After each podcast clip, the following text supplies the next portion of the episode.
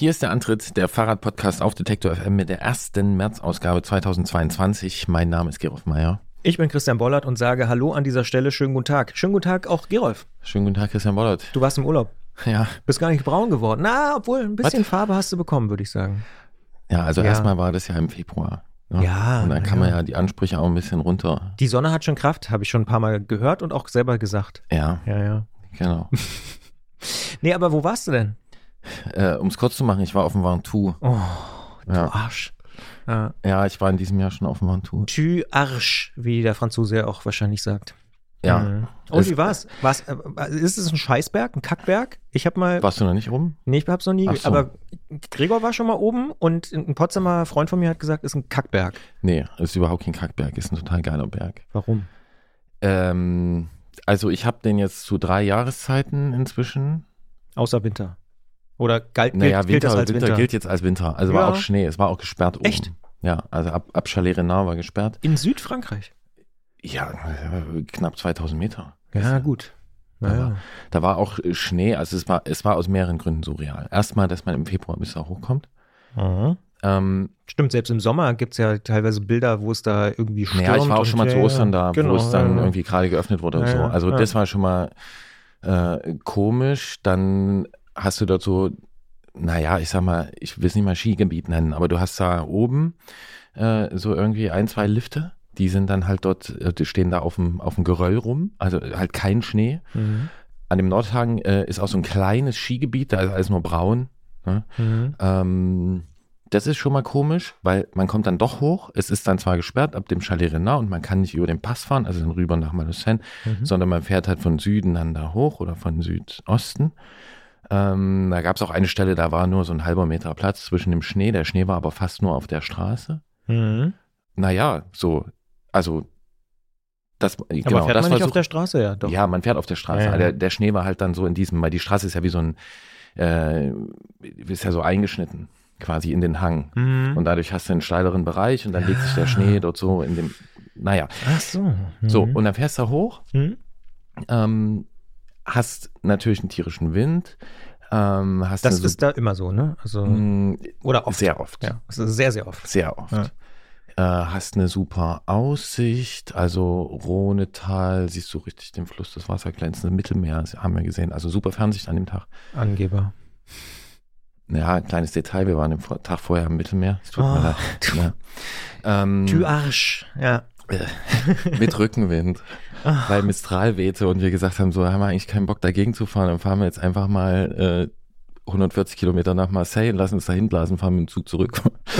so, also das alles äh, krass, Naja. surreal und die Abfahrt nach Bédouin ist einfach richtig geil, das halt wie, also die ist schnell und die ist in, in, in, in, kleinen, in kleinen Abschnitten ist die wie, wie Rallye fahren. Mhm. Ähm, nach Malocène runter konnte man nicht, weil Weil so viele Kurven oder was? Nee, Also, weil oben noch äh, Schnee war. Das war an der, an der, an der, an der Nord. ich meine, wegen Rallye fahren? Äh, Ja, ja. ja. Und es gibt halt so ein paar Kurvenkombinationen. Wenn du einsehen kannst, dass da niemand kommt, dann kannst du die halt, ja, Mhm. das ist schon richtig gut. Haben wir zweimal genommen. So, Beim Rallye-Fahren hat man einen Beifahrer, aber auf dem Fahrrad natürlich nicht. Ja. Der Beifahrer hat ja auch kein Gegenverkehrsradar. Insofern. Nee, das So, stimmt. ne? ja. Also, aber der so, kann ansagen, Verkehr links, war auch rechts, links, rechts. Ja, also super gut, tolle Gegend, weitere Erklärstudien. ich Oh, kann nur, ja, ich kann nur reicht's. sagen, französische ja. Äh, also das ist einfach krass. Also ich esse ja auch gern einen guten Pflaumenkuchen, schönen Apfelkuchen oder eine Rosinenschnecke, wenn ich hier hingehe, aber wenn ich dort irgendwo hingehe, ist es einfach. das ist nicht mal der gleiche Sport, Gerolf. Ja, das, ist, das ja. ist halt wirklich überwältigend. Ja, also diese, diese, diese, diese, äh, was ist das? Patisserien. Die, ja, und, und also diese Kultur des, ähm, des Süßwaren und zwischendurch äh, Nahrungsdingsbums. So. Ich muss dich Was leider an dieser Stelle will, unterbrechen. Ja. Ja. was ich eigentlich sagen will, ähm, das ist alles total cool, aber trotzdem ist es halt super krass, wenn du dann wir hatten so eine kleine Fernwohnung und du kommst am Abend aus diesem, aus diesem Film, ja, 17 Grad, 18 Grad, kurz, kurz gefahren, so in der Sonne irgendwie Mittag gegessen, was, was ist das hier? So du kommst aus diesem Film, kommst nach Hause, machst Nachrichten an und bums. So.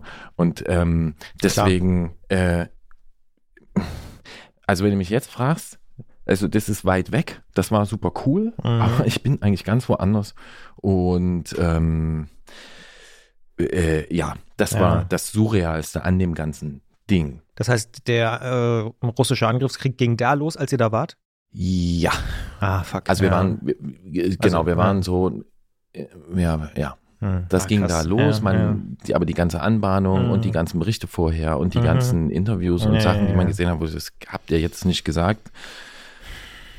Mal Ja. egal, äh, wer da jetzt gemeint ist, so. Genau.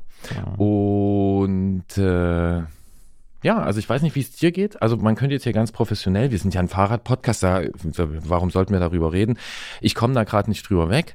Ja, also Ja. bei mir schiebt sich das gerade über alles drüber, äh, teilweise auch äh, so aus einem anderen beruflichen und familiären Umfeld. Ähm, Ich kann dir verraten, da bist du nicht der Einzige. ja, das habe ich vermutet. Ja, also ja. beziehungsweise das weiß ich. Aber wie geht's dir? Ja, auch total ambivalent. Also es dominiert alles.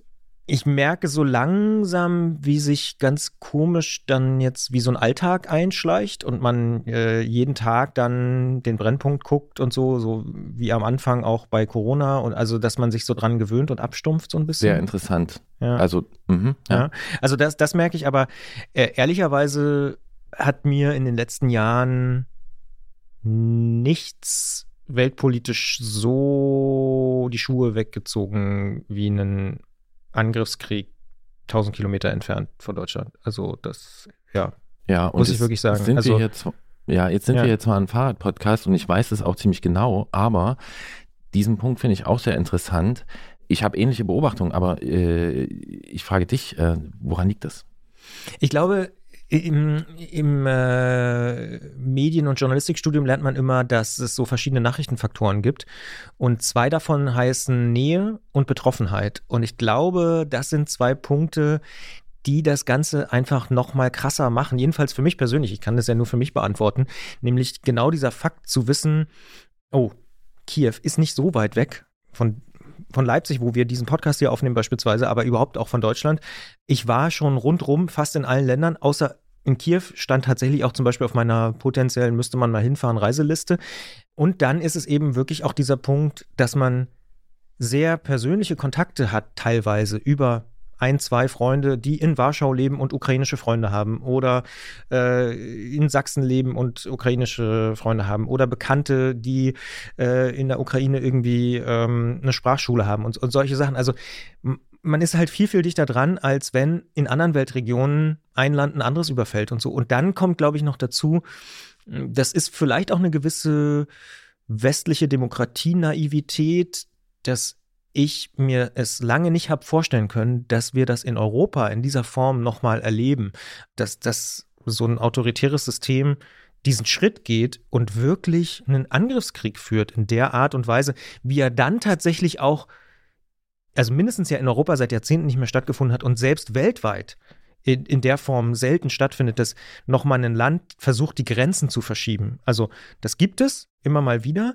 aber in der Massivität, mit der Truppenstärke und dann natürlich mit einer Vetomacht der Vereinten Nationen und so, hat es das einfach wirklich Jahrzehnte nicht gegeben. Und das finde ich schon erschreckend, wie, wie zynisch man äh, offensichtlich in Moskau ist oder die Putin-Administration und einfach Menschenleben knallhart entweder ignoriert oder einkalkuliert.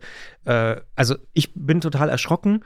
Und es gibt natürlich noch einen anderen Aspekt, der mich auch sehr beschäftigt, nämlich diese ganze Frage, mh, ich sag das mal so äh, unprofessionell, die Russland-Freunde. Also gerade in Ostdeutschland, in vielen ostdeutschen Bundesländern.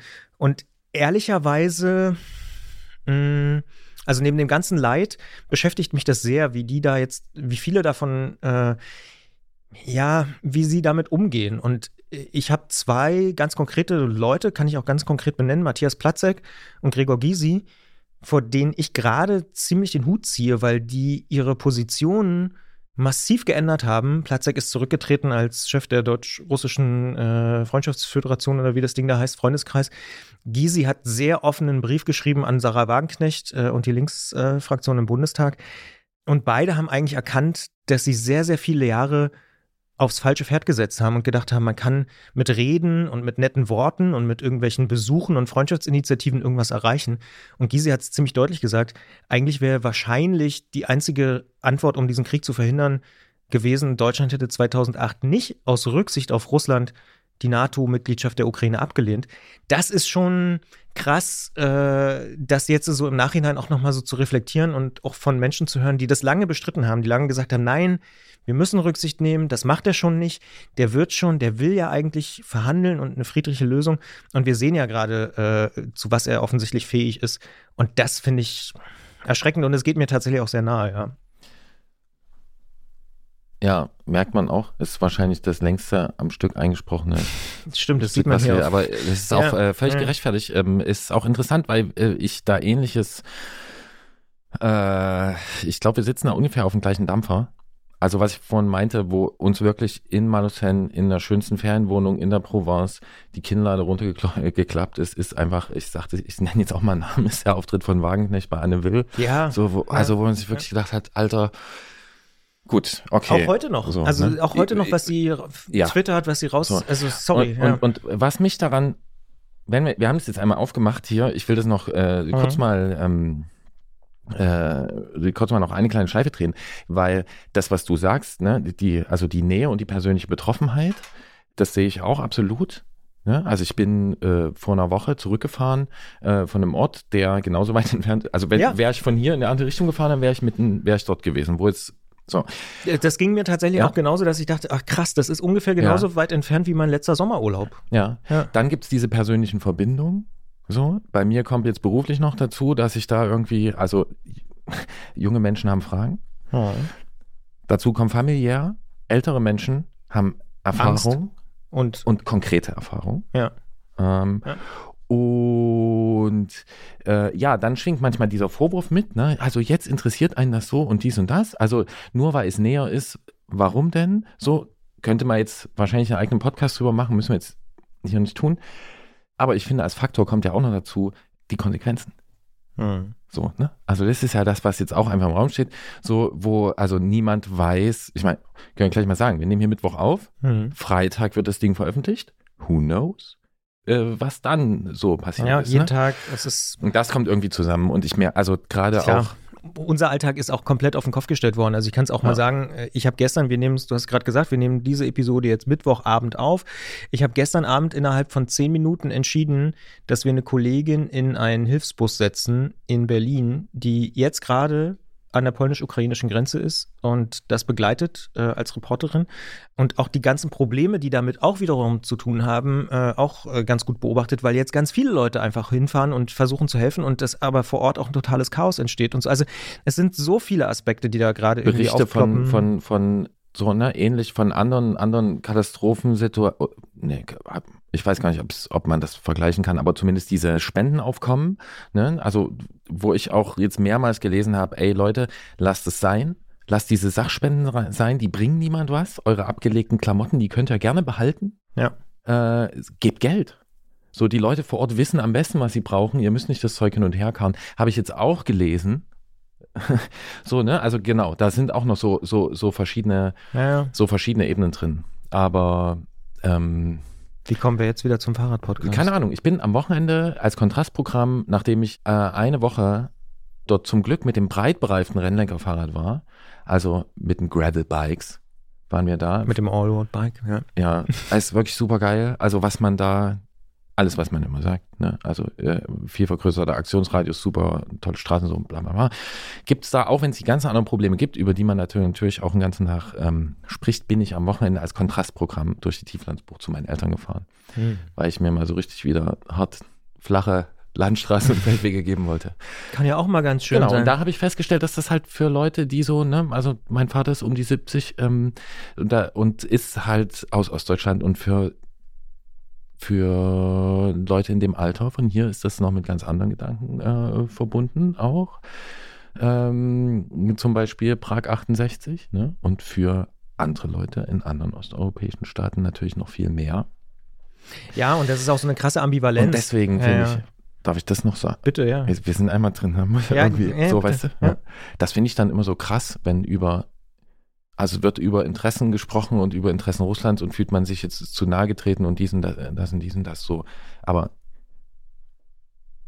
also man kann ja über alles irgendwie diskutieren und irgendwas, aber man sollte bitte erstmal auch wahrnehmen, was in diesen Staaten, die wirklich reale Erfahrungen damit haben, so was da los ist, was für was, auf was für Erfahrungen diese Haltung äh, und diese Positionierung äh, beruhen. Und das scheint mir an mancher Stelle wirklich hart zu kurz zu kommen. Ja, ja, also ich finde, dass äh, das, äh, das sprichst du noch. Ich könnte jetzt auch noch ewig darüber mit dir diskutieren, aber vielleicht sollten wir es dann kurz. Aber in, in, in den baltischen Staaten, ich finde die Reaktion von dort und ehrlicherweise auch die sehr, sehr deutliche Aussprache, wie froh sie sind, dass sie in der NATO sind. Ja, das kann man gar nicht über- oder unterschätzen. Also das, das ist, äh, das spricht eigentlich für sich, ähm, wie die gerade reagieren auf die Situation, weil die haben ihre Bedenken mit mindestens seit 15 Jahren sehr, sehr deutlich immer wieder geäußert und gesagt. Und die wissen warum. Und sie wissen, ja. Und eine Linke, die das ignoriert und stattdessen auf die Bedenken der anderen macht, die sich da, also die macht irgendwas falsch. Ja. Also ziemlich viel wahrscheinlich. So, trotzdem wollte ich die Brücke bauen damit, dass ich ähm, mit dem Fahrrad zu meinen Eltern gefahren bin. Mit dem Fahrrad auch wieder zurück. Es auch sogar genießen konnte, weil das bleibt ja, also man kann auf dem Fahrrad nachdenken, man kann sich unterhalten, wenn man da zusammen unterwegs ist. Und äh, dann natürlich trotzdem mich drauf gefreut. War das Sonntag? Ja. Da haben wir uns kurz gesehen. Da war ich vorher bei der, beim anderen Teil der Familie. Ah, genau. Ja. ja. genau. Da war nämlich auch meine Familie oder ein Teil der Familie. Ah, da habe ich äh, erstmal den Hund gesehen. Ja, ah, ja. Ja, mhm. aber nur so aus dem Auto. Ich habe dich ja. auch erst spät erkannt. Ja. Ich war von dem einen Familienteil auf dem Weg zu dem anderen Familienteil und ähm, genau, dann bin ich an dir vorbeigefahren. Dann habe ich, da musste ich an Eclairs denken, soweit hast du schon geschafft bei mir. Ja, sehr gut. Ja, das finde ich gut. Und dann habe ich gedacht, so, wir machen jetzt trotzdem mal weiter Antritt. Ähm, da war ich auch noch so halb im, im, im Urlaub äh, habe mich gefreut, dass ich äh, dich und Jens hier sehe bald und äh, die Folgen dieses Treffens wird man jetzt gleich hören können. Deswegen fangen wir jetzt nach diesem Exkurs, zu dem wir uns nicht abgesprochen haben vorher, wir haben nichts besprochen, das kommt dabei raus. Wir fangen jetzt mal an mit Fahrrad.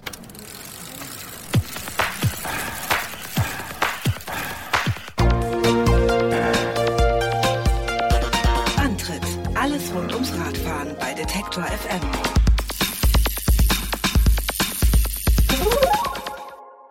So, manchmal kann es keine richtigen Überleitungen geben, da tut es einfach ein ordentlicher Bruch. Das ist oft eine äh, gute Idee. Ja. Und ähm, den vollführen wir jetzt hier, denn wir sprechen über Fahrräder und über Fahrradtechnik und wirklich auch in der Tat. Teilweise auch über Brüche. Ja. Ohne, äh, ja. Über Brüche, ohne dass das jetzt als Überleitung gedacht war. Denn unter den Rahmenmaterialien nehmen die Kohlenstofffaserverbundwerkstoffe eine besondere Stellung ein. Erstens haben die nicht nur einen, sondern gleich mehrere komplizierte Namen. Darum sagen viele Menschen auch einfach Carbon dazu oder manchmal CFK. Und dann sind sie auch besonders gut geeignet, um sportliche Fahrradrahmen daraus zu bauen, aber leider ist ihre Herstellung sehr aufwendig und wenn sie brechen, sind sie Sondermüll. Das Tourmagazin hat darum recherchiert, wie gut sich Carbonrahmen reparieren lassen, mit interessantem Ergebnis und darum sprechen wir mit Jens Klötzer darüber in dieser Ausgabe. Darauf freue ich mich tatsächlich auch. Und unsere Ausfahrt des Monats, darauf freuen wir uns ja immer beide ganz besonders, die führt uns diesmal ins Ruhrgebiet. Allerdings geht sie nicht über Abraumhalden oder auch nicht zum Stadion, zur Zeche, zum Bütchen oder welche Klischees man sonst vielleicht noch so im Köpfchen hat, wenn man ans Ruhrgebiet denkt. Nein, unsere Ausfahrt des Monats ist 500 Meter kurz und ein wirklich einziger Triumphzug. Warum? Hört ihr auch noch in diesem Podcast. Klingeln bei Klötzer. Die Technikfrage beim Antritt auf Detektor FM.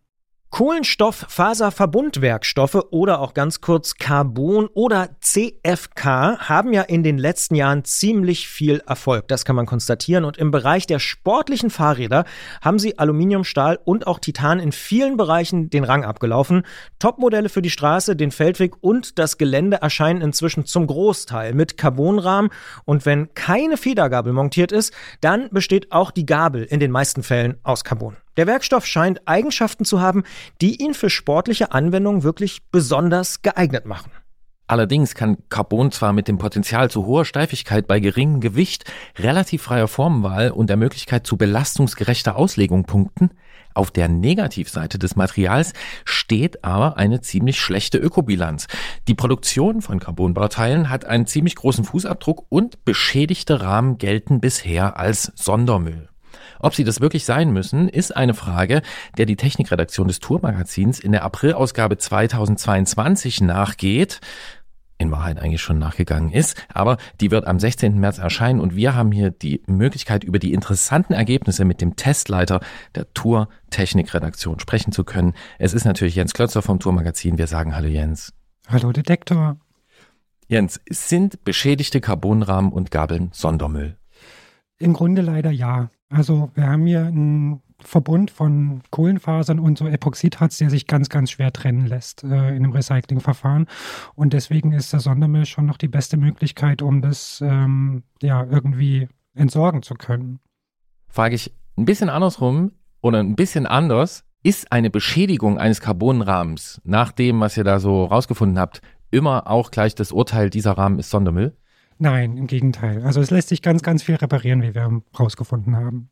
Darauf kommen wir dann garantiert jetzt in diesem Gespräch ja auch noch ein bisschen äh, zu sprechen. Aber ich will vielleicht noch mal so einen Schritt zurückgehen, bevor wir da gleich ein bisschen tiefer noch eintauchen. Ich habe es ja ganz am Anfang schon gesagt, Carbon ist irgendwie gerade besonders gefragt. Ist es denn tatsächlich als Werkstoff jetzt gesehen besonders gut geeignet? Also liegt es daran, dass es so gefragt ist? Ja, absolut. Also gerade beim Fahrrad, wo es aufs Gewicht ankommt, ist Carbon das Material der Wahl. Also wie schon ähm, Gerolf vorhin sagte, ich kann es sehr, sehr gut belastungsgerecht äh, konstruieren. Das heißt, Carbon hält bei geringem Gewicht eine sehr, sehr hohe Last aus. Ähm, allerdings nur in die Richtung, in die es ausgelegt ist. Und wenn die Last mal aus der falschen Richtung kommt, dann geht es leider sehr, sehr schnell kaputt. Was bedeutet das? Ja, dann bricht es. Also die Fasern beziehungsweise das halt der Harzverbund bricht und ähm, dementsprechend kann das Material dann keine Last mehr aufnehmen. Ist das sowas, wie wir letztes Jahr hatten hier mit Matthew van der Poel, wo das Fahrrad immer so Probleme hatte, oder?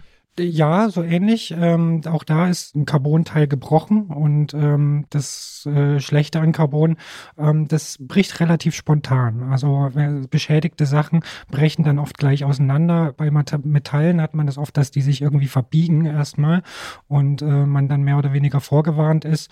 Carbon kann leider relativ spontan auseinanderfallen.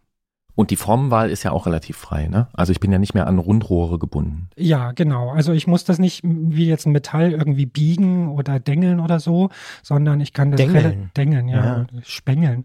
Ähm, ich kann es relativ beliebig formen und äh, das ist natürlich ein Riesenvorteil gerade im Fahrradbau, wenn es dann auch um Aerodynamik und Design auch geht, dann äh, kann ich mit Carbon Dinge erreichen, die mit Metall niemals gehen würden.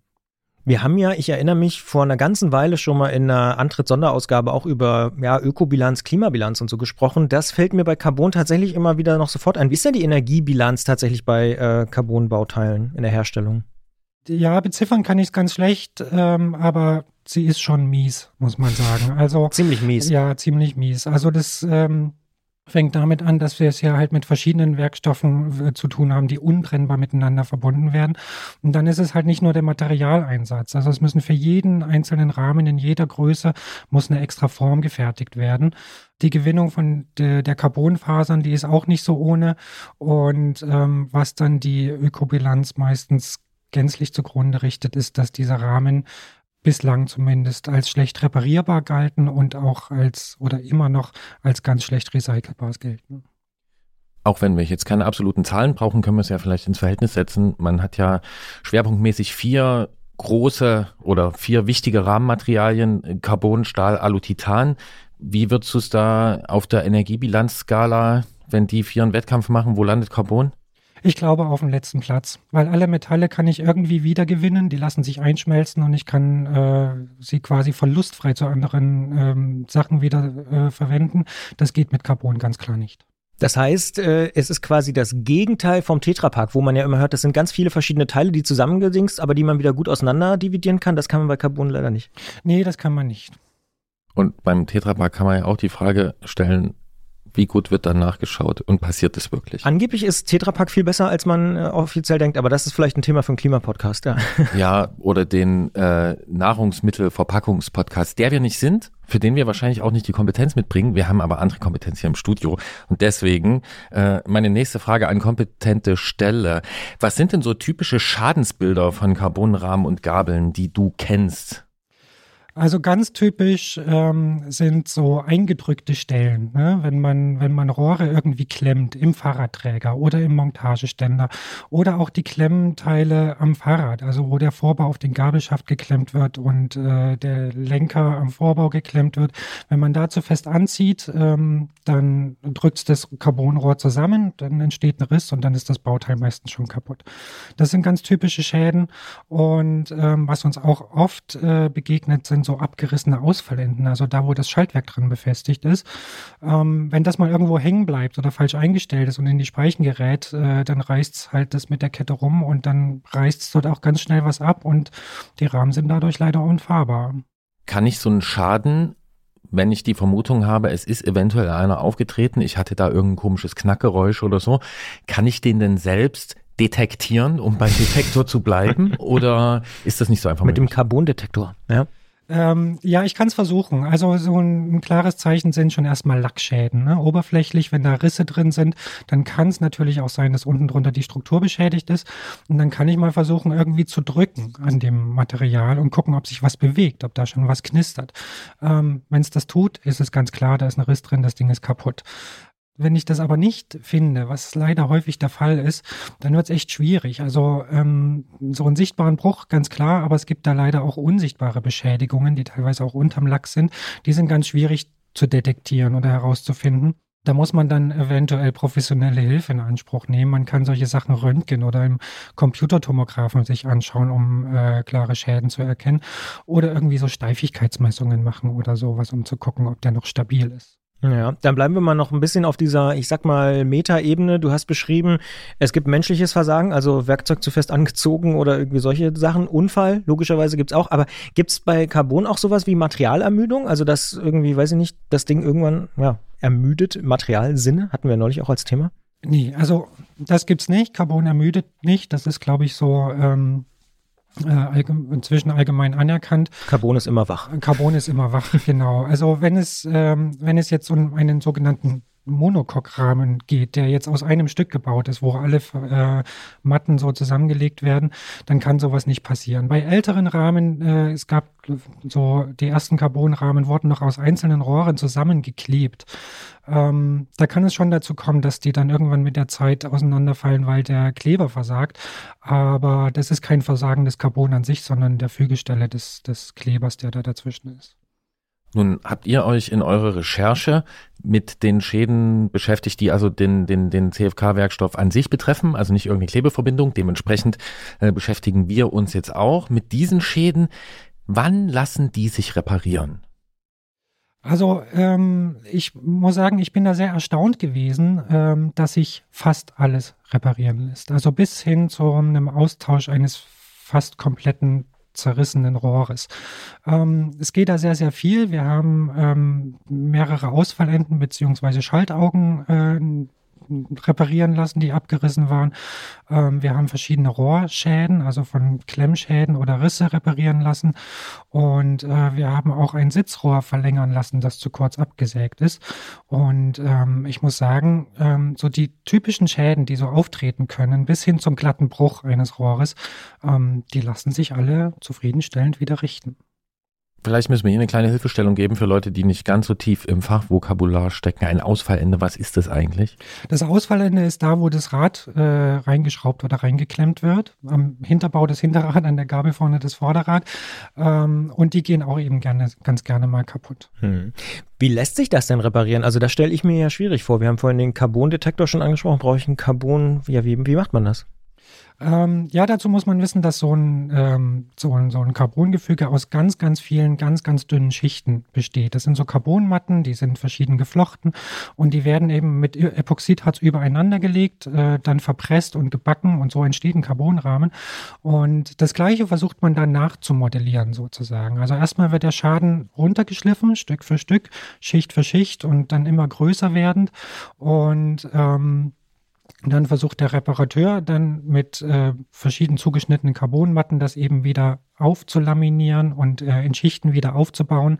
Ähm, das Ganze wird dann ein bisschen dicker und danach wieder runtergeschliffen und ja, so wird es äh, repariert.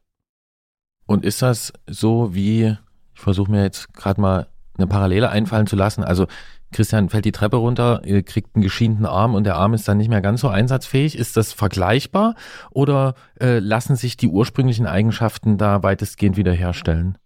Also die lassen sich weitestgehend wiederherstellen, mehr noch. Äh, meistens sind diese Stellen stabiler als die, als die Ursprungs. Äh, der Powerarm von Christian Bollert.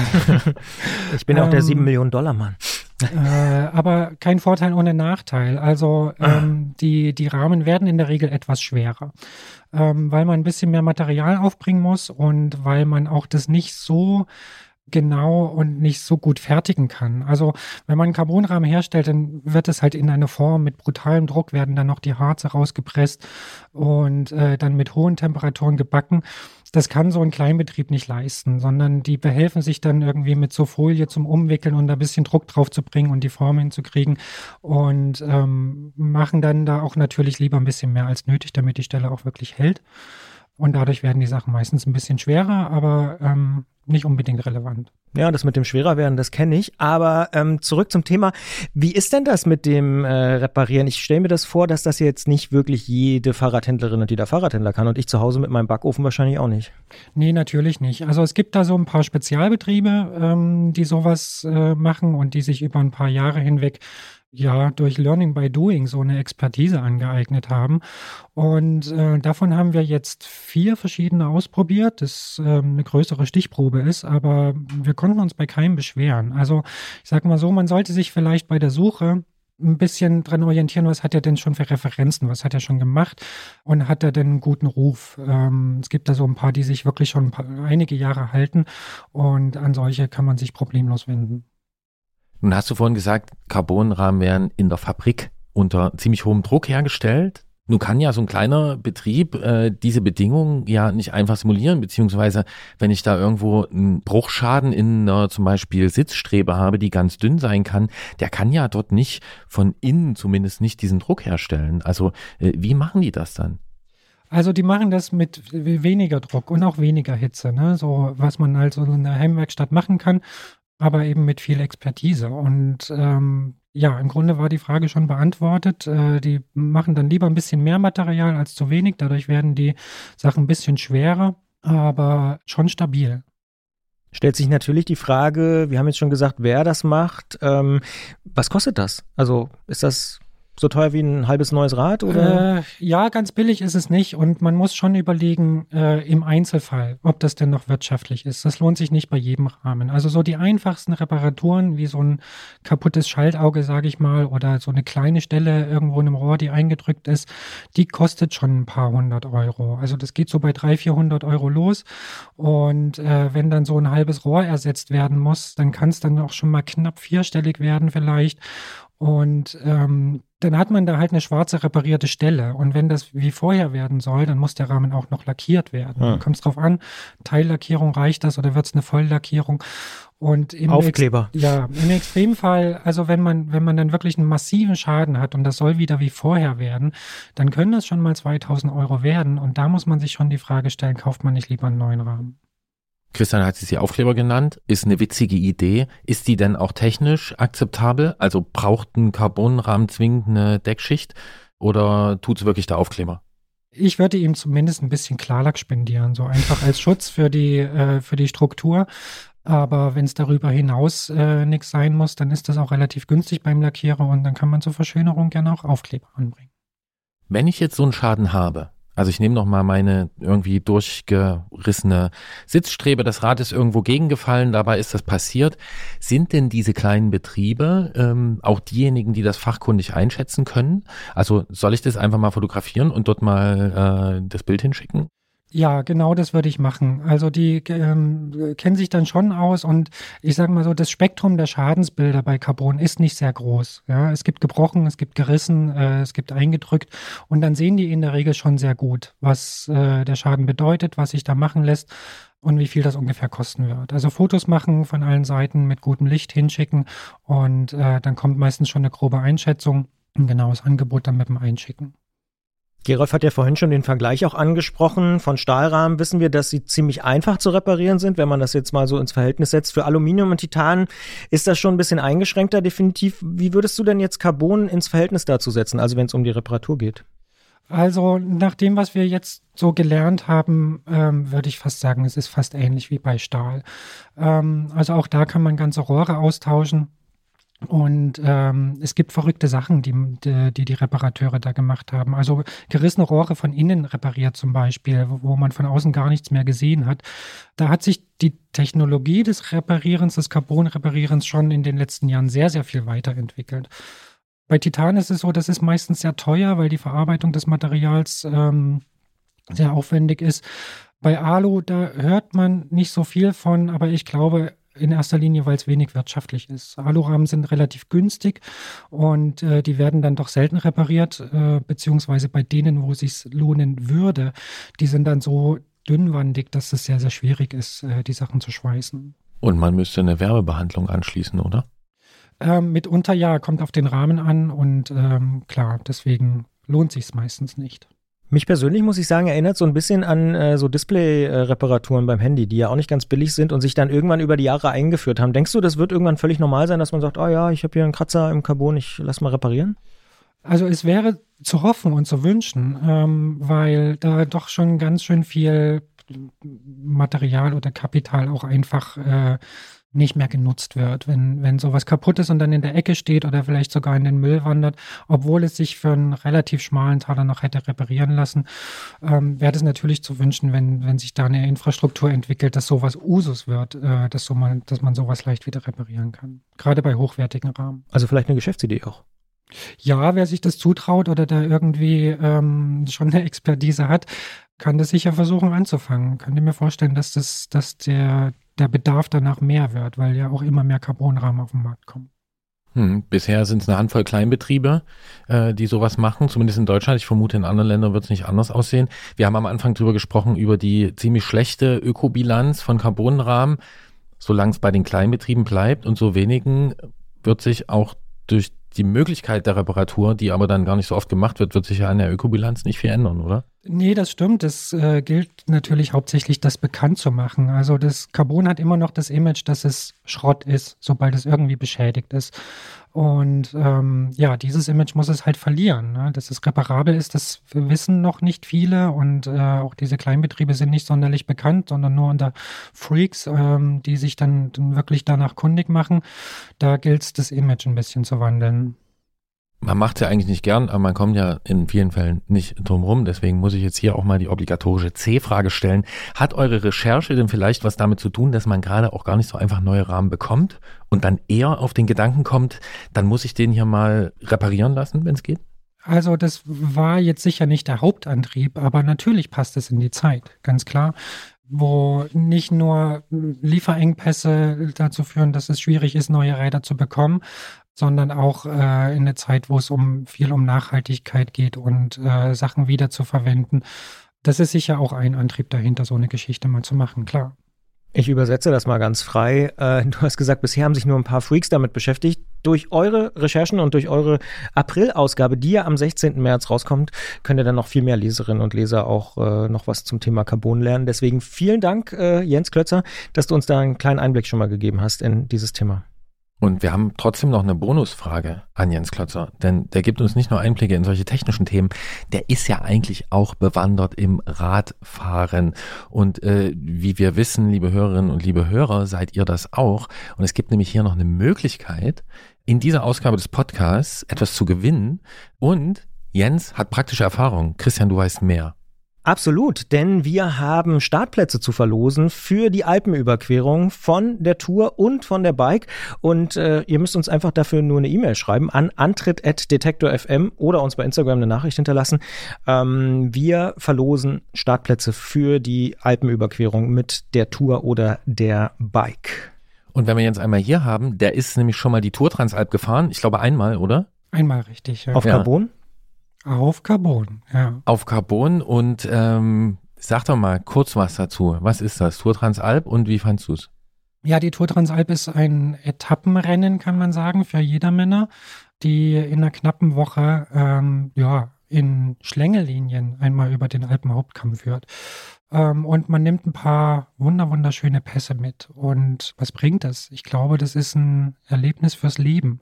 Ui, da hast du aber nicht, Ja, in, nicht, nicht zu tief ins Regal gegriffen. Weil das, also man macht das nicht so oft, irgendwie eine Woche lang jeden Tag sich aufs Rad setzen und jeden Tag mehrere Pässe unter die Räder zu nehmen.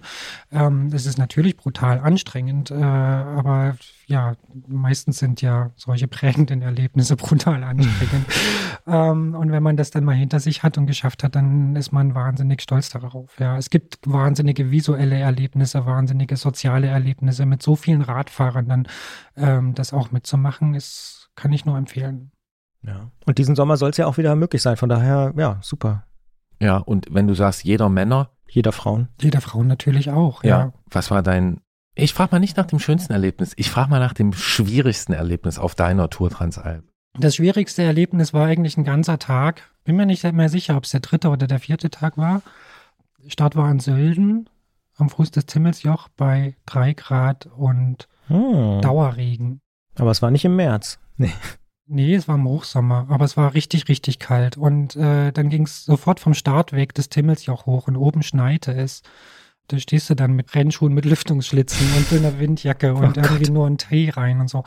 Und ähm, auf der anderen Seite wieder runter kippte das Wetter komplett und äh, den Jaufenpass sind wir dann, glaube ich, bei 28 Grad hochgefahren.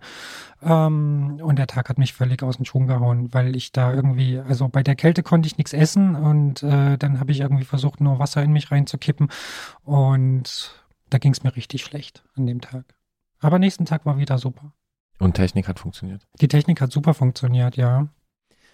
Das war super. Der Cheftechniker vom Tourmagazin ist äh, bei schwierigen Bedingungen äh, in Sölden losgefahren. Ähm, ihr könnt es auch tun. Wir sagen später nochmal in diesem Podcast was dazu, zu den genauen Umständen. Aber wir dachten uns, wenn wir hier schon mal jemanden dabei haben, der auch in dieser Richtung Kompetenz hat, dann können wir ihn auch fragen. Wieder fragen werden wir Jens Klotzer in der übernächsten Ausgabe dieses Podcasts und sagen hier vielen Dank für die Einblicke. Ich danke euch. Okay, dann wollen wir das hier mal nochmal auf den Punkt bringen. Wir, Die Verlosung. richtig, Mhm. Wir verlosen Startplätze für beide Transalps, also die Bike Transalp und die Tour Transalp. Wer sich so ein bisschen auskennt, der wird sicher wissen, dass die Bike Transalp ein sehr traditionelles Mountainbike-Event ist. Ne? Eines der ersten. Ähm, Ist das so? das über, also die, die, diese, diese, diese Form des Alpencrosses, ne? Das war Ja. mal, Alpencross war mindestens in den 90er und 2000er war so ein stehendes Ding. So, ich mache einen Alpencross. Und das ist äh, damit verknüpft und mit Uli Stanzio, der das Magazin gegründet hat, der sich das ausgedacht hat. Mhm. Und so. Ja. Ähm, so Tatsächlich viel, kann ich mich auch da so ein bisschen dran erinnern, dass das so ein Ding war, auf jeden Fall. Genau. Mal mit einem Mountainbike über die Alpen, das stimmt. Ja, Das, genau. Und es geht in diesem Jahr in sieben Tagesetappen vom 3. Juli bis zum 9. Juli. Und ähm, das ist die Bike Transalp und es gibt auch die Tour Transalp und auch die Tour Transalp geht von Norden nach Süden über die Alpen und Das ergibt die Sinn. findet statt vom 19. Juni bis zum Samstag, den 25. Juni. Also knapp eine Woche vorher. Genau. Ja. Und wir verlosen Startplätze. Wir verlosen Startplätze und was muss man dafür machen?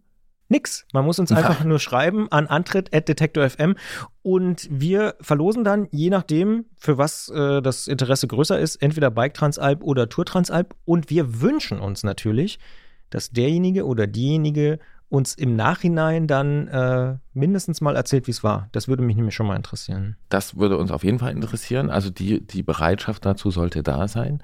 Und äh, was ich mir noch wünsche, Oh, jetzt kommt's. damit Christian noch was dazulernt, nicht über die Geschichte von der Bike Transalp, Mhm. äh, sondern ich wünsche mir, dass ihr in die Mail als kleinen Tipp für meinen geschätzten Kollegen Christian Bollert euren Lieblingsunterwegs-Snack, also ein Gebäckstück am besten, Mm. dass ihr das bitte reinschreibt. Das würde mich auch Ähm, interessieren. Ja. Und wir werden dann, wir werden wirklich, wirklich losen, ähm, aber diese kleine Seiteninformation, äh, da setze ich auf Community Power, dass unser kulinarisches Gedächtnis dann noch erweitert wird. Wann soll ich den Notar bestellen für die Verlosung dann? Anfang April? Ich würde sagen Ende März, Anfang April. Ich Ja. würde sagen, dass wir das, ja, Ende, ja, ja, okay. ja, Also man hat jetzt knapp dreieinhalb Wochen Zeit ungefähr. richtig. Cool.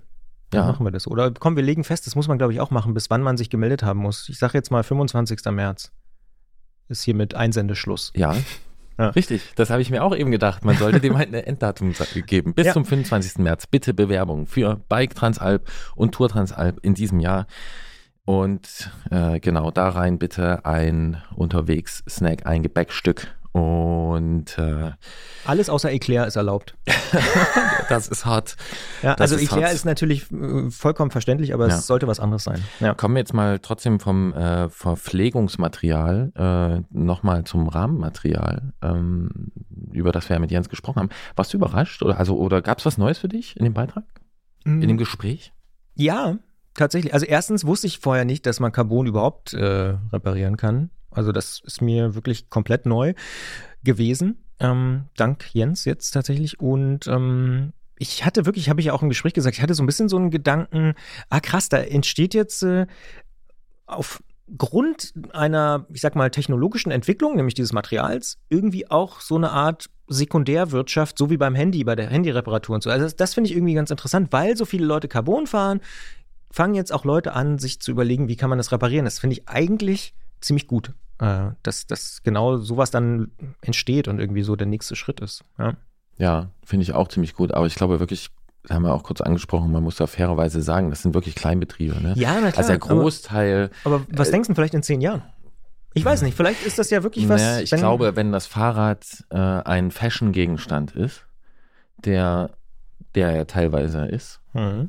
äh, oder was, was es ja teilweise ist, ähm, was Vorteile hat, weil es die Attraktivität erhöht, verbreitert, mehr Leute Fahrrad fahren, aber trotzdem ist dem ja zu eigen, dass man sein Rad öfter austauscht. Und das nicht nur aus funktionalen Gründen, ne, äh, sondern eben auch einfach, weil sich was weiterentwickelt, weil etwas besser wird, man hält es für besser, dann diskutieren da immer Leute drüber, ist das wirklich besser, aber ich glaube, man kann das wirklich sagen, dass Fahrräder besser geworden sind.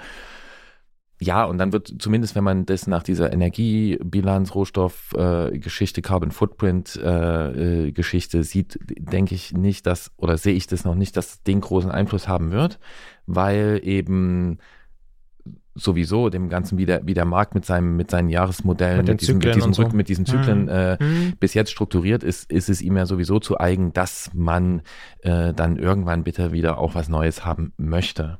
Ja, aber ich kann Insofern, schon. aber ja. für, für natürlich für gebrochene Räder und ich muss sagen, also ähm, ich habe ein gar nicht mal so günstiges äh, Carbonrad, das ich sehr mag. Und äh, Mag das auch dich? äh, ja, Ja, ist gut. ich glaube. Mhm. Also es hat, es hat mir viel, also das fährt mit mir ready auf kleinen französischen Straßen. äh, und deswegen denke ich, dass es mich mag. Und äh, da habe ich dran gedacht, naja gut, wenn da jetzt irgendwie, wenn das mal umfällt gegen irgendeinen Poller oder so, Mhm. ähm, da ist mir das schon äh, eine liebe Möglichkeit, dass ich das da reparieren kann. Äh, und eigentlich wollte ich dich fragen, ob du Sympathien für besondere Rahmenmaterialien hast. Naja, das äh, habe ich ja, glaube ich, schon letztes Jahr angedeutet, ähm, dass ich irgendwie eine relativ unerklärliche emotionale Bindung äh, zum Titan-Material habe Mhm. und dementsprechend da nicht ganz neutral bin. Äh, deswegen, ja, Titan wäre tatsächlich bei mir die, Mhm. das Material der Wahl. Ja, kannst du sagen, warum? Ich glaube wirklich, es ist so ein bisschen so ein emotionales Ding, weil ich früher in Kleinmachnow, da haben wir es doch nochmal wieder untergebracht in diesem Podcast, äh, eher so ein bisschen amateurhaft, laienhaft äh, Radcross gemacht habe und dort immer auch schon mit Cosmo ein Hersteller da war, der Titanfahrräder hergestellt hat, übrigens in Russland. Also jetzt äh, ne, Stichwort gerade aktuelle Situation. Da kommen die, die Rahmen ja aus Russland, äh, deswegen, das wäre sicher auch mal interessant, was, was das äh, für Folgen hat und so. Stichwort SWIFT und Sanktionen und so. Ähm, aber da ist bei mir schon so immer dieser Wunsch gereift, oh, so ein Fahrrad irgendwann eines Tages und so. Und dann habe ich ja irgendwann gesagt, komm, jetzt ist es mal soweit. Und ich habe es bisher noch keine Minute bereut, muss ich wirklich so sagen. Mhm. Ja, diese Verbindung ist, ja klar, das ist natürlich interessant. Ja, aber das ist Ähm, nicht rational, sondern das ist eher irgendwie so ein. Ach so, ja. Nee, ich meinte jetzt auch diese Verbindung zu Russland. Mhm. Äh, es gibt ja auch eine, eine, eine Verbindung davon, wann das, wann Titan groß geworden ist als Material. Das war so Anfang 90er. Äh, und es ist ein Material, was viel in der, in der, in der Rüstungsindustrie eingesetzt wurde. Äh, ne, auch die amerikanischen Titanschmieden. Mhm. Also das hat alles äh, Ja, ja. Äh, viel damit zu tun. Ja. Und okay, also bei dir ist dann wieder, wieder die, die Nähe, das Lokale, dass du die Leute kennst und so. Ja. Okay. Ja, ja, und dass ich die äh, auch tatsächlich die Ästhetik des Materials schon immer irgendwie cool fand. Also so dieses ganz puristische, Unlackiert. unlackiert, so. Ja. Ja, okay. mag ich einfach. Ja. Mhm. Und bei dir? Eigentlich Du ist bist es. Polyamor. Weil, in dem Bereich schon. Ne, es gibt ja den großen Rahmenbauer Richard Sachs. Und Richard Sachs hat ja gesagt, und weil er ein cleverer Geschäftsmann ist, hat er, glaube ich, auch ein, ein Poster davon gemacht. Er hat gesagt, the frame is the frame. The alignment is not the frame, the lug is not the frame, the material is not the frame, the frame is the frame. Ich hoffe, ihr habt das jetzt in die richtige Reihenfolge gebracht. Also, Rahmenmaterial ist nicht alles. Es kommt drauf an, äh, oder andersrum gesagt, du kannst aus jedem Rahmenmaterial ein verdammtes, verdammt gutes Rad bauen, du kannst auch aus- jedem verdammten Scheißrahmen bauen. So. Das muss halt klar, gut, ja. gut gemacht sein. Ja. Ich habe schon so eine, eigentlich habe ich eine, eine große Schwäche für Stahl. Hm? Ich äh, habe auch meine, meine zwei liebsten Fahrräder, obwohl, na und das Carbona, aber die, also so mein Alltagsrad, was ich sehr liebe und viel nutze, das nutze ich inzwischen, glaube ich, seit, seit 18 Jahren. Das habe ich um, also habe den Rahmen umgebaut. Beim Tandem habe ich den Rahmen umgebaut. Das dann, der, der Rahmen war mal von 94. Das finde ich einfach super geil, dass ich das mit Freunden und dann mit meinen leichten Handwerkerkenntnissen da transformieren kann und das nachnutzen kann. Auch wenn zur Wahrheit dazugehört, dass halt alles andere sich mal ausgetauscht ist, was da dran hängt. Klar. Ja, mein Stadtrad ist auch ein ganz klassisches Ja. Stahlfahrrad und ich bin super happy auch. Ja, aber ich habe auch, ich, ich finde, also ich habe auch ein Alurad äh, und ich habe das Carbonrad und ich mag das wirklich sehr und denke, es gibt ja auch diese Stahlecke, ne, und Stil ist real und hm, und nur Stahl hat eine Seele, Ja, ja. Klammer auf, kein Material hat eine Seele, eine Seele kommt wenn, dann höchstens durch Erfahrung dazu. Außer Titan. Äh, ach so, ja, genau. Nee, also in der Hinsicht hast du schon recht. Da bin ich Polyamor. Oder ich segle einfach unter der Flagge von Richard Sachs, The Frame is the Frame. So ein gutes Fahrrad nehme ich gern, fahre ich gern. Und äh, weißt du, was die höchste Form der Dekadenz ist? Nee. Lackiertes Titan. Uh. Finde ich auch total geil. Hm. Ja. Okay, jetzt haben wir hier aber nochmal eine ganz schöne, eine ganz schöne Runde gezogen. Ich finde es auf jeden Fall auch interessant, was Jens da erzählt hat, was sie da, Mhm. was sie da rausgefunden haben. Äh, und dass das auch wirklich, also bis auf leichten Gewichtszuschlag, äh, dann wirklich auch so gut funktioniert und die Stellen teilweise stabiler sind. Und ich würde mal die verrückte These wagen, dass dieser leichte Gewichtszuschlag eigentlich zu vernachlässigen ist im Alltag. Aber ja, You're opening the next can of Ja. worms. abs absolut. Genau. Wollen wir aber nicht machen, sondern du hast eine Überleitung auf der Zunge liegen. Auf der Pfanne, auf der Mhm. Titanpfanne, ja, nee, äh, eigentlich nicht. Ich würde auch da sagen, ähm, wir müssen noch das andere Thema dieses Podcasts beleuchten. Ich habe es vorhin schon angekündigt und es ist tatsächlich so, dass das eine ähm, emotional besondere Ausfahrt ist und ähm, mehr, würde ich sagen, erfahren wir einfach jetzt im Gespräch. Wir hier beim Antritt auf Detektor FM, wir stehen auf Fahrradgeschichten. Deswegen gibt's die Ausfahrt des Monats und in der sprechen wir einmal im Monat mit einer Person über ein Erlebnis, das er oder sie auf dem Rad gehabt hat oder mit dem Rad. Und egal, ob es dabei um Weltreise oder Trainingsfahrt geht, um einen Sprintrekord oder eine Langsamfahrt, nehmt uns doch einfach ein Stück mit auf eure Ausfahrten. Und in dieser Ausgabe sprechen wir mit Helen aus Bochum, denn sie hat uns eine Sprachaufnahme geschickt zu ihrer besonderen Ausfahrt, zu ihrer Ausfahrt des Monats. Und ich würde mal sagen, wir hören einfach mal rein. ja, mich als äh, passionierte Radfahrerin, ähm, sowohl Rennrad als auch Gravel, hat das natürlich sofort gecatcht und äh, ich habe mich ihm angenommen. Und ähm, ja, es war so, dass ähm, wir da direkt so eine, so eine persönliche Ebene gefunden haben. Er, er, das ist oft so, dass man nennt das äh, hirnorganisches Psychosyndrom. Da ähm, sind die Patienten nach Kopfverletzungen noch nicht wirklich orientiert. Sie haben vielleicht eine Fluchttendenz oder ähm, ja, reden ein bisschen wirres Zeug. Das war bei ihm auch so. Er wusste noch gar nicht so richtig, was er da jetzt gerade, wo er war und was er da gerade tut. Ähm, ja, sein, sein Aufregerthema in den ersten Tagen, wo er so ein bisschen wacher war, war, dass, dass der Notarzt wohl sein Bianchi-Trikot zerschnitten hat, das original aus Italien von 1975 kam und das er nie wiederkriegen wird. Ähm, genau, das, das hat ihn alles sehr beschäftigt. Einen kleinen Ausschnitt von Helen haben wir also schon gehört und natürlich hat sie noch viel, viel mehr zu erzählen. Zu dieser Ausfahrt, da geht's eigentlich ja nur oder ausschließlich um 500 Meter Strecke, aber wir haben sofort gewusst, das ist eine Ausfahrt des Monats. Wir müssen darüber reden und das tun wir natürlich auch in diesem Podcast und deswegen sagen wir an dieser Stelle, hallo Helen, schönen guten Tag. Ja, hallo.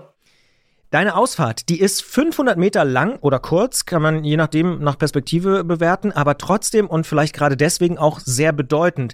Wo bist du denn unterwegs gewesen? Genau, ich bin einmal um das Klinikgelände äh, einer großen Unfallklinik herumgefahren mit einem Patienten, für den das sehr, sehr wichtig war, diese Ausfahrt zu machen. Warum ist es für den Patienten besonders wichtig gewesen, die zu machen? Genau, er hatte einen äh, schweren Fahrradunfall. Im Sommer 2020 ist er ähm, äh, mit einem Auto kollidiert auf dem Weg zur Arbeit und ähm, musste an der Unfallstelle noch reanimiert werden und lag mehrere Wochen im Koma, hatte eine schwere Kopfverletzung und diverse andere äh, Verletzungen, Frakturen. Und ähm, genau, er hat sich dann monatelang wieder hochgekämpft, weil eben das Fahrradfahren sein großes Hobby ist, seine Passion. Und ähm, das war von Anfang an für ihn klar, das will er wieder können. Aber das war halt am Anfang noch sehr, sehr weit weg. Und du hast ihn getroffen in einer bestimmten Funktion, ne? Genau, ich äh, war zu der Zeit Physiotherapeutin in dieser Unfallklinik in der neurologischen Reha-Abteilung. Und ähm, ja, da ich halt auch passionierte Radfahrerin bin, äh, hat die Chemie einfach direkt gestimmt. Wir haben uns äh, super gut verstanden und hatten gleich immer so eine Ebene, auf der man über Räder und Ausfahrten kommunizieren konnte. In welchem Zustand ist denn äh, derjenige gewesen, als ihr euch das erste Mal getroffen habt? Genau, er wurde aus der Akutklinik, also aus der Uniklinik äh, zu uns verlegt, reha-fähig heißt das dann immer, aber man muss dazu sagen, dass, es, dass er noch in einem relativ schlechten oder schwachen Zustand war. Also er konnte anfangs einfach kaum, ja, kaum die Augen offen halten und ähm, äh, ja, man sagt halt, die Aufmerksamkeitsspanne war sehr kurz, wenige Minuten. Und viele Patienten mit ähm, Kopfverletzungen sind im sogenannten Psychosyndrom. Das heißt, sind nicht richtig orientiert, wissen noch gar nicht richtig, was da gerade abgeht und sowas bei ihm auch. Genau. Also es war relativ schwer, ein schwerer Unfall. Und du hast dann aber ja mitbekommen und hast es ja hier auch schon gesagt, dass es sich dabei um einen passionierten Radfahrer handelt und du ja auch eine passionierte Radfahrerin bist. Hat das eine Rolle gespielt bei dem ganzen Prozess, in den ihr euch dann begeben habt? Ich denke schon, weil vielleicht andere KollegInnen das nicht ganz so nachvollziehen konnten, was das eben für ihn bedeutet. Ich weiß halt von, oder wir, wir hatten guten Kontakt zu seiner Familie, die haben uns mit Fotoalben ausgerüstet, sodass wir eben auch ein bisschen Gedächtnistraining machen konnten. Und ähm, genau, somit wusste ich dann auch von seinen Ausfahrten durch die USA ähm, mit seinen Freunden in jungen Jahren und, und seinen Velo-Club, den er gegründet hat. Und genau, das, das hat mich natürlich sehr berührt, weil ich das sehr gut nachempfinden kann und ich habe mich ihm so ein bisschen angenommen, während, glaube ich, andere KollegInnen das vielleicht nüchterner gesehen haben oder neutraler. Und wie habt ihr euch dann auf diese erste Ausfahrt, ähm, die ja hier so der Aufhänger ist, äh, hinbewegt? Äh, habt ihr das euch als Ziel gemeinsam vorgenommen oder wie, wie ist es dazu gekommen? Also, was mich auf jeden Fall beeindruckt hat, war, als er ganz am Anfang, er konnte kaum an der Bettkante sitzen, weil er fast immer wieder umgekippt ist, aufgrund auch einer leichten Halbseitenlähmung. Da hat er schon gesagt, mein nächstes Rad wird ein Piniengetriebe haben, weil das wollte ich immer schon mal haben. Und das, das war für ihn also von Anfang an irgendwie klar, dass er das schafft, während alle anderen da so ein bisschen Zweifel dran hatten. Und ähm, ja, wir haben mehrere Monate zusammengearbeitet und ähm, er hat sich da langsam hochgekämpft, konnte dann, als er zum ersten Mal entlassen wurde, konnte er am Rollator sich fortbewegen. Da war aber dann noch nicht so wirklich dran zu denken. Und er hat aber dann gesagt, ich komme wieder mit, dem, mit, mit genau diesem einen Ziel. Und das hat er dann auch getan. Also ein halbes Jahr später kam er wieder zur Aufbaureha und ähm, da haben wir dann weiter trainiert, haben viel Balance- und Gleichgewichtstraining, Reaktionsfähigkeit trainiert. Und die Ärzte haben dann irgendwann ein Dreirad ins Spiel gebracht. Da hat er ein ganz langes Gesicht bekommen. Und ähm, dann habe ich schnell interveniert und wir haben gesagt, okay, wir probieren das jetzt einfach aus. sind bei uns in die Turnhalle gegangen und ähm, haben ein, ein Therapierad uns geschnappt. Das ist so ein, so ein altes Damenrad, was ihm überhaupt nicht gepasst hat. Und ähm, ja, und dann haben wir da den ersten, sind den, den ersten Kreis gefahren. Ich habe hinten am Gepäckträger festgehalten, wie bei einem Kleinkind, ähm, was natürlich überhaupt nichts gebracht hat. Ähm, ich hätte ihn nicht halten können, aber es war so auch für meinen Kopf. Ja, und dann haben wir festgestellt, es geht. Es geht besser als das zu Fuß gehen tatsächlich. Seine Frau hat hinterher gesagt, als, als sei es ein Schalter in seinem Kopf, der, ja, der irgendwie um, umgeschaltet worden wäre und es lief einfach. Da muss ich jetzt noch mal einmal, äh, ich sag mal, eine, eine Fachfrage nachstellen. Ähm, Piniengetriebe kennt jetzt vielleicht auch nicht jede und jeder. Was ist das? Das kann ich auch nicht so genau sagen. Er hat mir davon immer erzählt und er uns gesagt, ich weiß es gar nicht so. Ich könnte es nicht fachmännisch beschreiben. Christian, da können wir vielleicht nochmal drüber reden. Wir haben ja auch noch äh, dann hier die Technik-Spezialberatung im Haus. Ähm, aber vielleicht geht's auch gar nicht um das Getriebe, das glaube ich auch. sondern äh, Helen, du hast gesagt, ihr habt so eine erste Runde gedreht und du hast am Gepäckträger festgehalten. Du hast uns auch ein Foto geschickt. Darauf seid ihr, wenn ich mich richtig erinnere, in der Turnhalle oder sowas. Also ich vermute, diese erste Runde war noch nicht diese Ausfahrt des Monats, ne? Die 500 Meter. Nee, genau. Das war halt erst einfach zum Ausprobieren, ähm, ob, ob es funktioniert, ob, ob er überhaupt das Gleichgewicht halten kann. Das war halt vorher noch nicht ganz so klar. Und äh, dementsprechend dann im geschützten Rahmen in der Turnhalle, noch nicht unter draußen Bedingungen, genau. Und als sich dann aber herausgestellt hat, das funktioniert, ähm, kam es dann relativ schnell dazu, dass ich mir auch einfach ein Rad geschnappt habe und wir gesagt haben, okay, wir wir machen eine Ausfahrt. Wir durften damals nicht vom Klinikgelände runter wegen der Corona-Beschränkungen. Aber darum ging es auch nicht. Es war halt was Symbolisches, dass, dass man einfach zusammen ein kleines Stück fährt. Ob das jetzt 500 Meter oder 5 Kilometer waren, das war in dem Fall eigentlich gar nicht wichtig, weil er war einfach nur glücklich und ich auch. Wie war denn das, als ihr losgefahren seid?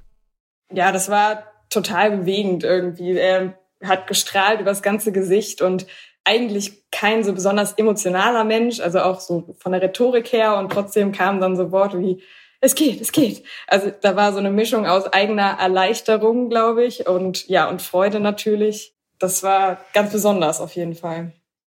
Jetzt ist es ja hier bei der Ausfahrt des Monats häufig so, dass die Leute dann erzählen, ja, und dann hatte ich einen besonders coolen Ausblick und so. Ganz ehrlich, auf so einem Klinikgelände stelle ich mir das relativ profan vor, aber trotzdem ist es ja, ja eine ganz emotionale Ausfahrt. Ja, total. Und man muss sagen, die Klinik ist relativ schön gelegen an einer Seenplatte. Also das, ja, das Gelände an sich ist vielleicht nicht so schön, aber es gibt wahrscheinlich hässlichere Ausfahrtsmöglichkeiten und es war auf jeden Fall sehr bewegend, auch wenn es nur eine Runde war. Was ist denn danach passiert? Also ich vermute, wenn er da so eine erste Runde fährt und das so für euch beide so bewegend ist, das wird ja nicht die letzte Runde gewesen sein dann, oder?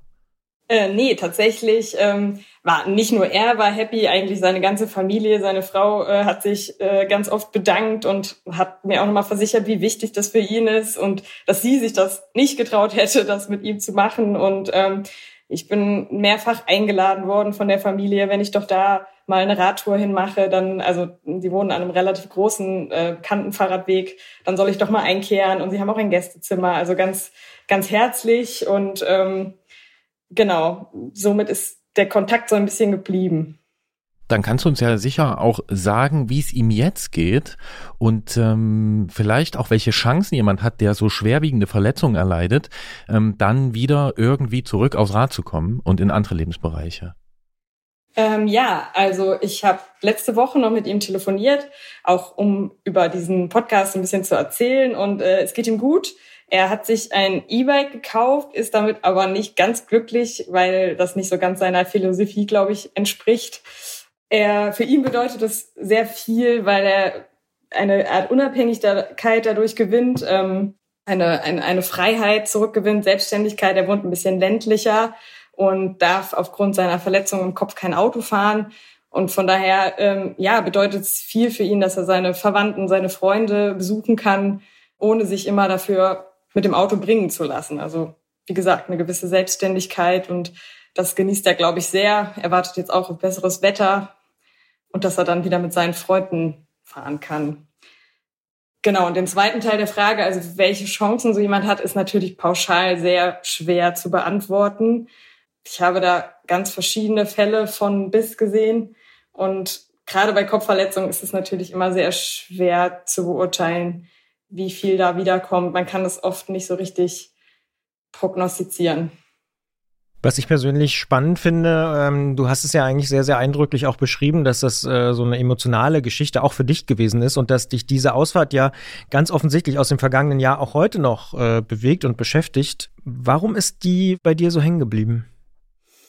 Mm, ja, wie ich gerade schon gesagt habe, das hat mir nochmal vor Augen geführt, dass es nicht nur ums Sportliche geht, ums höher, schneller, weiter, sondern eben auch so ein Lebensgefühl beinhaltet und, und einfach äh, ja eine Leidenschaft ist und ähm, Freiheit und Unabhängigkeit bedeutet.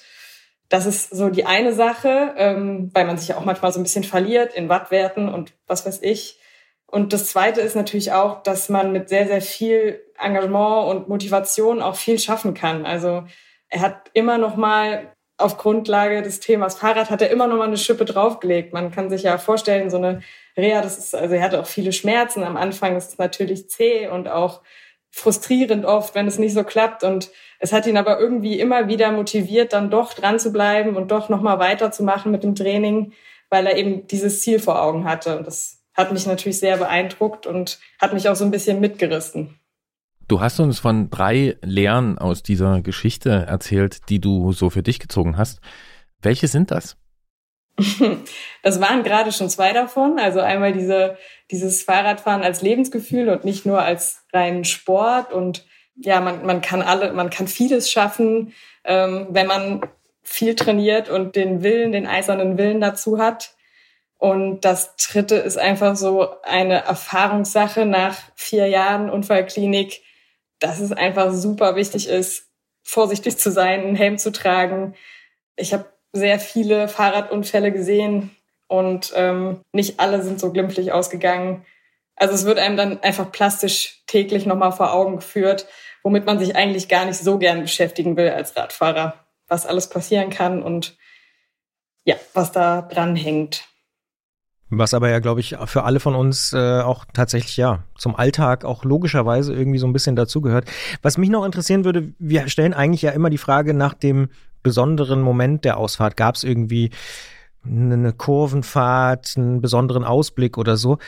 War dieser besondere Moment schon das Losfahren, so wie du es vorhin beschrieben hast, oder gab es noch einen anderen Moment, wo du sagst, daran muss ich immer noch denken? Eigentlich war es dieser dieses Losfahren, dieser Moment, in dem wir beide gemerkt haben, okay, es funktioniert, weil das war natürlich auch so eine, ja, die Hoffnung natürlich vorher und ähm, dann aber auch vielleicht ein bisschen die Sorge, was ist, wenn es nicht klappt und ähm, wie, wie kann man sich da weiter dann motivieren? Und ähm, ja, das, das war eigentlich das Schönste, dass er dann so auch so aus sich herauskam und dann gerufen hat, es geht, es geht. Und ähm, das war eigentlich das schönste Gefühl daran, ja. Der Ausblick war dann nicht mehr so wichtig ganz ehrlich, ich finde es beeindruckend. Also ich äh, habe es auch schon beeindruckend gefunden, als ich die Tonspur äh, von dir gehört habe, Helen. Der Schilderung, dass äh, er jetzt ähm, die Freunde besucht, da, der entnehme ich, dass er da schon ziemlich gut wieder am Start ist, oder? Also das klingt mir schon richtig nach Aktionsradius, den er jetzt da wieder hat. Ja, also ähm, es ist sicherlich nicht so wie vorher, vielleicht auch nicht so, wie man sich das dann, also ne, man vergleicht sich ja immer mit, mit, äh, mit einem Vorher und Nachher, aber ähm, verglichen mit dem, wie er bei uns äh, ankam, ist es wirklich ein, ein Riesenfortschritt und genau der Aktionsradius ist innerhalb ja, der Gegend des Dorfes vorhanden auf jeden Fall. Das ist eine super Ausfahrtsgeschichte und ein Beweis dafür, warum es hier wirklich auch um 500 Meter Geschichten oder sogar noch kürzer geht. Wir machen jetzt hier was, was vielleicht dramaturgisch gar nicht mal so clever ist. wir, wir führen jetzt einfach am Ende des Gesprächs den Namen ein, weil wir haben gehört, dass er das vielleicht auch hören wird, also Norbert. Herzlichen Glückwunsch und ähm, äh, Respekt für den Biss, den du da offensichtlich bewiesen hast und auch deine Physiotherapeutin so bewegt hast. Äh, Helen, vielen Dank für die Schilderung. Und ich würde gerne noch anfügen, wenn es irgendwelche Fragen zum Piniengetriebe gibt, oder irgendwelcher Nerv, der da mal losgelassen werden soll oder es dann äh, oder irgendwas mit dem E-Bike jetzt ist, kannst äh, auch du dich gerne melden und ähm, ja, weiter so. Vielen Dank für diese sehr schöne Ausfahrt des Monats. Ja. Alles Gute, Norbert. Melden gerne bei antritt.detektor.fm und danke, Helen, für diese ja wirklich besondere Ausfahrt des Monats. Dankeschön. Ja, gerne. Danke auch. Wie das alles relativiert. Ne? Also zum Beispiel eine Geschichte wie diese. Definitiv. Ja. Das ist, äh, ja, 500 Meter, ne? Und trotzdem, oder gerade deswegen vielleicht, äh, so bemerkenswert. Ja, und kannst dir vorher vorstellen, also du kannst jetzt ein bisschen neidisch sein, neidisch sein auf mich, dass ich auf dem Ventoux war in diesem Jahr und ich kann auf irgendjemand anders neidisch sein, weil der oder die ist weitergefahren und ist Oder dort schon dreimal auf dem Ventoux war oder ne? so. Ja. So, und dann zack, passiert im Alltag und dann arbeitest du Wochen darauf hin, dass du 500 Meter fahren kannst. So relativ ist das alles. Ähm, ich finde es eine sehr gute Ausfahrt des Monats. Ähm, Ja, die kann man vielleicht auch direkt verraten. Wir kriegen ja immer sehr viele Einschriften, äh, Zusendungen, Zuschriften heißt es natürlich eigentlich richtigerweise. Und du hast sofort gesagt, das ist es. Das ist in diesem Monat die Ausfahrt des Monats. Ja. Ich stimme dir vollkommen zu. Ja. Also, ähm, aber es ist nicht immer so leicht, die Entscheidung zu fällen. In dem Fall war es aber relativ klar. Genau, das war relativ klar. Mhm. Und äh, genau, insofern nochmal vielen Dank. Eine nächste Ausgabe dieses Podcasts äh, Wird, es geben? mit keiner Ausfahrt des Monats, denn die kommt erst in der übernächsten, aber die jetzige war ja auch schon so gut. Aber schickt uns gerne eine. Äh, schickt uns gerne, natürlich, Ja. äh, schickt uns gerne. Ähm, die nächste Ausgabe dieses Podcasts gibt's wieder zweigeteilt. Das heißt, für die Leute, die uns auf Steady und Apple Podcasts Geld bezahlen, kommt die Folge am 11. März. Und genau die gleiche Folge kommt für alle anderen am 18. März. Bis dahin erreicht ihr uns unter antritt.detektor.fm mit Lob, Kritik, Anregungen und Ausfahrten und natürlich auch auf Instagram und Facebook. Wie immer.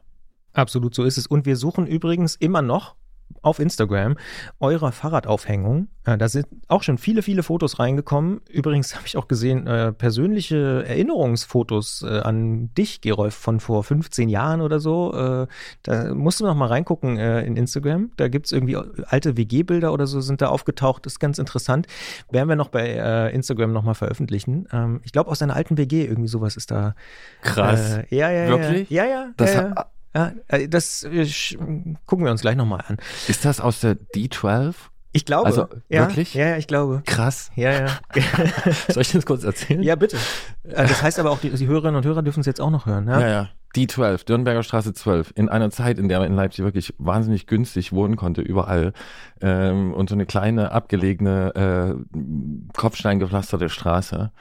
Ähm, ein altes Ladenlokal war Teil dieser Wohnung. Äh, und das haben wir wirklich spottbillig gemietet.